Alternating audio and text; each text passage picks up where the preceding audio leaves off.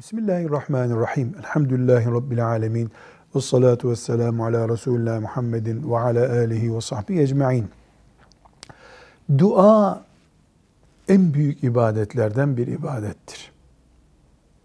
Biz duayı hani sıkışınca e, iyi veya kötü bir istekte bulunmak için Ya Rab şöyle olsun böyle olsun dediğimiz bir mesaj olarak algılıyoruz ama aslında namaz sözcüğü bize neyi hatırlatıyorsa, oruç sözcüğü bize neyi hatırlatıyorsa, hac etmek bize neyi hatırlatıyorsa, dua etmek de onu hatırlatmalıdır. Namaz deyince, hac etmek deyince ne anlıyoruz? Mümin bir insan olarak Allah'a ibadet etmeyi hatırlıyoruz. Dua etmek de budur mümin insanın Allah'ın huzurunda ibadet etmesi. Dua budur. Biz namazı ezan okununca yapılır, haccı da işte Zülhicce ayında yapılır bir ibadet biliyoruz. Duanın ise muayyen bir vakti yoktur.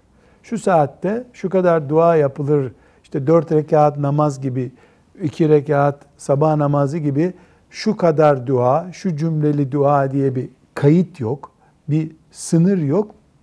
Bu yüzden de dua serbest bir ortamda yapıldığı için duayı sanki sıkışınca hastalar için, borçlular için filan, ölüler için yapılır zannediyoruz. Hayır. Kanun şudur. Namaz gibi bir ibadettir dua. Oruç gibi bir ibadettir. Hac etmek gibi bir ibadettir. Daha ötesi yok bunun. Dolayısıyla duanın da tıpkı namaz gibi yapılır bir şekli vardır. Ama namaz kadar işte içeriden altı şartı, dışarıdan altı şartı gibi namazın farzları gibi duanın farzları yoktur. Duayı abdestli veya abdestsiz, kıbleye dönmüş veya dönmemiş her halükarda yapabilir mümin. Ama duanın kabul olması için biraz daha kabulleştirmeye yakın hale getirecek farklılıkları vardır. Mesela duada ellerin kaldırılması, bu şekilde ellerin kaldırılması, işte omuz hizasına kadar kaldırılması, ellerin yukarı doğru, semaya doğru açılması, duanın kabul olması için uygun ortam oluşturmaktır. Aynı şekilde duaya salatu selam getirilerek, Allah'a hamd edilerek başlanması. Elhamdülillahi Rabbil Alemin. Allahümme salli ala Muhammedin ve ala ali Muhammed denerek başlanması kabul olmaya uygun bir şart oluşturmak demektir. Bilhassa ellerin açılması konusunda ki sorulan bir soruya cevap vermek için bunları konuştuk.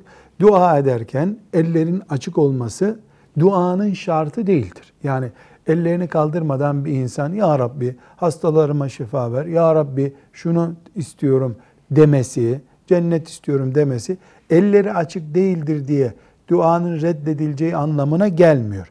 Ama eller açık olursa kulluk pozisyonu açısından daha uygun görüldüğünden müminin eli açık halinde yaptığı duası daha makbuldür.